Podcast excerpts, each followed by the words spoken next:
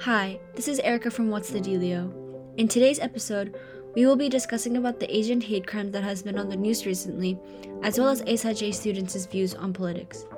First, we have Miyu and Melissa having a discussion with Sue, a junior, and Miss Huang, who teaches Chinese. They will be conversing about the recent Asian hate crime that has happened on March 16th, where eight people, six of them Asian American women, were killed at three spas. Following the discussion, we have Kentaro talking about the results of ASIJ students who took a test to see what side of politics they are on. Please enjoy.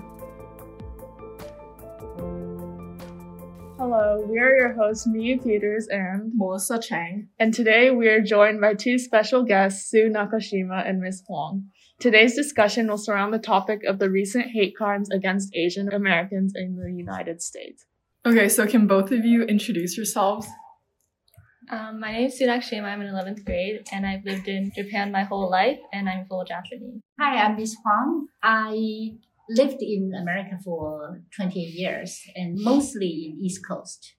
So the first question we wanted to discuss was what was everyone's initial thoughts regarding the recent hate crime against Asians? I guess my first thought was why all of a sudden Asians were being attacked, an issue that has been going on for a long time, but all of a sudden we're really concerned about it. It's like, why? Yeah, I think it's interesting because obviously a big reason is because a lot of people tend to blame the coronavirus on Asians, but it's interesting how even though people have been outside for a little while, it's very, very recent and not spread out more. Yeah, I feel like definitely anti like hate against or microaggressions against Asian Americans have always been there in the US, but I think especially recently has really surfaced because of COVID-19 and I'm wondering, you know, is it because a lot of people classify all Asians as Chinese, you know? And I think that's something that I'm wondering about.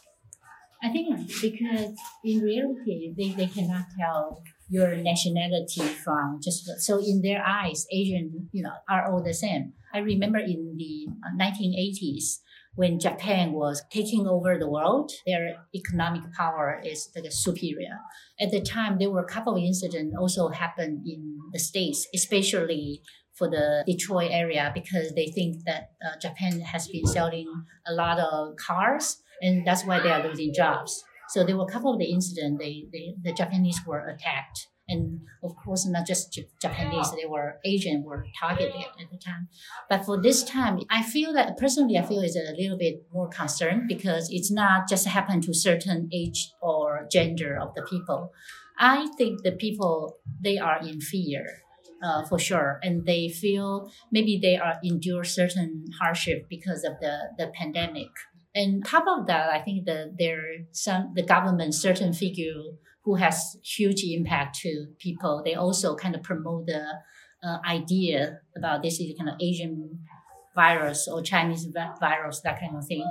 So it's a it's a lot of factor and just happen. But in general, it's because people are in you know really in fear or they or it has been as you said they have that kind of concept they are racist or they were uh, they don't feel safe with the others race and but because all these factors contributed to it and, and so they become a serious problem Yeah, I think that it's interesting that you bring up attacks in the 1980s as well because I think that's also really similar to around like World War II, especially in the States and like Japanese Americans being sent to internment camps. And there are executive orders passed to limit the freedom of Japanese Americans. And I think that all stemmed from the fear of Japan's world domination. So talk about your past experiences as an Asian in the United States. I've never lived in the US, but I've gone to summer camps. When I went, I was the only Japanese person there. So, in a sense, they didn't really know how to treat me because my culture was a bit different. And I guess, in a way, because it was also new for them to like a full Japanese person who could also speak English. They're aware and like, oh, like, what is she like? sort of thing. Yeah, um, similar to you, I've never lived in the States. I have been to summer camp where I was the only Japanese person there. And even though I am half American, I would get so many questions like, How are you so good at English? And yeah, that exhibits some sort of prejudice. Yeah, I think both of you, me and Sue, I've never lived in the US. I've been to camps, and I think similar to me, like had experiences where people ask me, "Oh, wait, you can speak English?" But I wouldn't really take it as I was offended. But I do think this isn't really related to the US, but when I first came to SIJ, I didn't really speak English just because I grew up in Taiwan throughout my whole life. And I think a lot of people just perceive me as this Asian girl who did not speak English at all. So I think I did receive some comments on that, but once again, I was young, so don't remember as much. I because I live in New York and New Jersey area, and there are a lot of different race and ethnic groups. So I don't feel particularly being discriminated.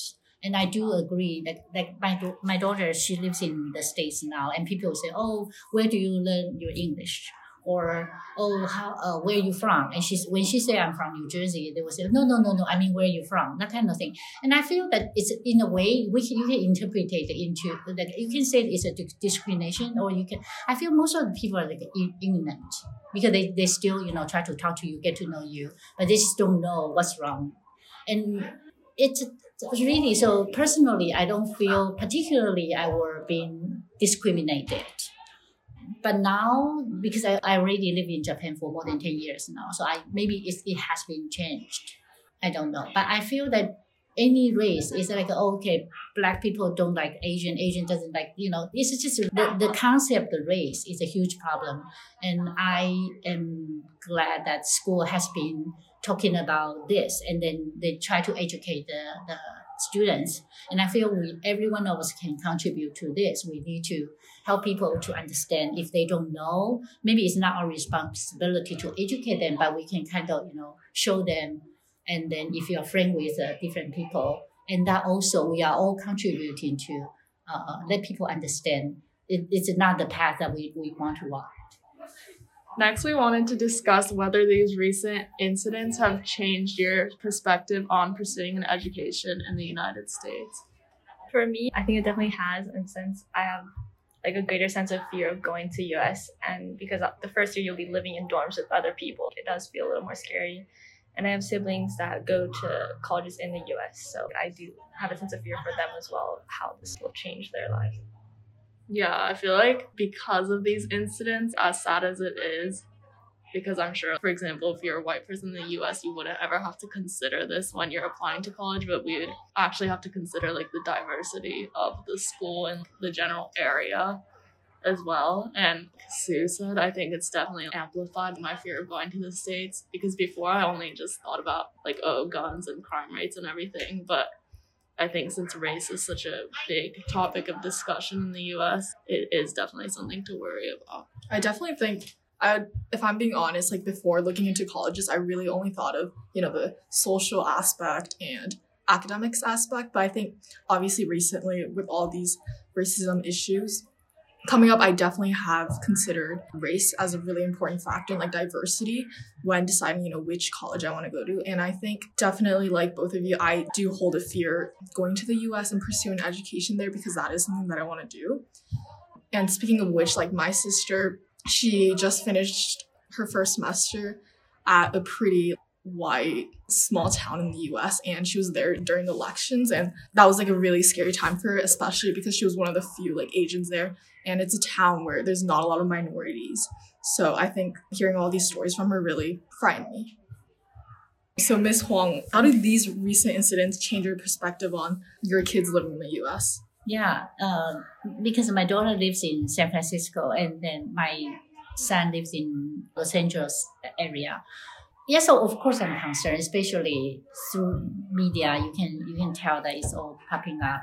But again, I don't want to live in fear either because if you look closely, it doesn't happen that much. Of course, compared to before, it's maybe increased hundred percent, you know, fifty percent, that kind of thing. But majority of the people are still safe. I, that's what I want to think. And then of course I remind my kids want to be they should be more careful, you know, look out and and then then then you mentioned about the region, like where the location is, because if you from the election you can tell America is now in like divided. It's in kind of two different countries. So I feel in reality you do need to have that in mind. Like when you pick school or whatever. Or those are should be one of the factor you consider. I agree with that, and I, I'm I'm I'm glad that because my kids are in California, there are a lot of Asians. And if they change job, for example, I want them to maybe go to the big cities, uh, you know, the coastal area. That that's how, as an Asian mother, I feel a little bit safer that way. What kind of actions do you think that society should take in order to combat this issue? I think, as you can see in like the United States, there's a lot of recent protests, but I think that there should be more protests in like the Asian countries as well. And like um, in Japan, like you don't really see much happening at all. And I think one of the reasons why there's like this prejudice is that because Asians are like just tolerant of the fact that like um, there's like white supremacy, and like I think we need to start by changing that perspective for ourselves as well. I think another way that we could combat this issue is just changes within the education system. I think something I was pretty surprised by literally yesterday, for example, in our APUSH textbooks, when talking about the fire bombings that the US dropped on Japan, it was literally, there were like 84,000 deaths, but it was put in parentheses, while the textbook really emphasized the hardships of Americans during the war, but not equally to the millions of civilians that died. So yeah, I think there needs to be change within how the media, such as like books or movies, and even educational resources such as textbooks, portray Asians. Yeah, I think it's really important to have conversations with Asian people around you, and especially now with like social media, I think there's so many amazing like online resources out there that you can find. But I definitely do think that I have to emphasize to like have conversations with those who are Asian because I think they know a lot. I, I think another thing that maybe I would like to encourage all the students to participate in uh, the politics a little bit more. It, it's like it's not necessary you, you need to become a politician, but you, you do need to vote. By recognizing your own voting rights is important because in Japan, I know a lot of people they just don't vote. They don't care who the politicians are, and then that kind of thing. I feel because if you don't vote and then you don't have a voice, you don't have a power.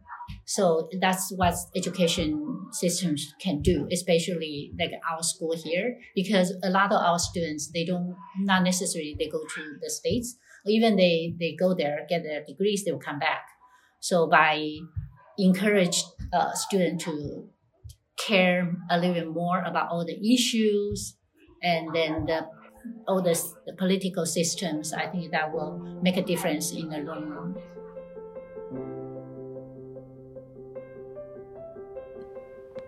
And that was Melissa and me with their first segment. Up next, we have Kentaro discussing about our students' views.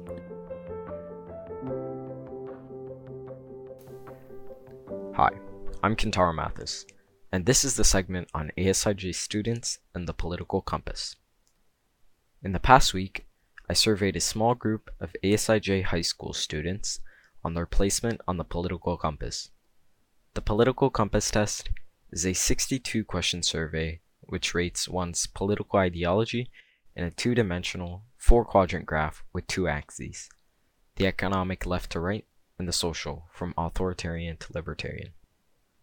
The graph has recently placed itself within popular culture as a means of bringing people of various political backgrounds together on internet communities, notably the r slash political compass memes subreddit. For many members of such communities, they explore unique political ideologies along with their stereotypes while still retaining an air of fun and respect for others. As for the results of the test on ASIJ students, the result was a minus 1.85 economically and a minus 3.251 socially. These random numbers visually mean that ASIJ students tend to be on the economic left and socially liberal, which is the bottom left part of the graph. According to the Political Compass's graph on the standings of various American candidates for the 2020 election, the location of ASIJ students would be close to the likes of Tulsi Gabbard, Bernie Sanders, and Mike Gravel. This result isn't too big a surprise. Younger generations tend to be more liberal, while older voters tend to be more conservative. Surveys have shown that millennials and Gen Z are considerably more likely to vote Democrat than Republican. While these results are intriguing, it is also important to consider the faults in the process of collecting this data. The sample size was very small and had a low variety of grade level. The test itself is also something to consider. Many critics argue that ideologies aren't as clear cut to fit on two axes, and that it also breaks down hundreds of variables into said only two axes. I hope that this was an interesting short segment, and I hope to make an update with even more data and findings later on. Thanks. As we see more racial tension around the world today, it is our job to keep ourselves informed and aware of current events. If you have any suggestions for topics we should discuss in our next segment, please send us an email at what'sthedealio at asij.ac.jp. DM us on our Instagram account at asij underscore podcast or send us a message on our Facebook account at What's. We would also gladly invite any students or club members contact us for an interview on upcoming projects. We hope you enjoyed the episode, and that was the Dealio.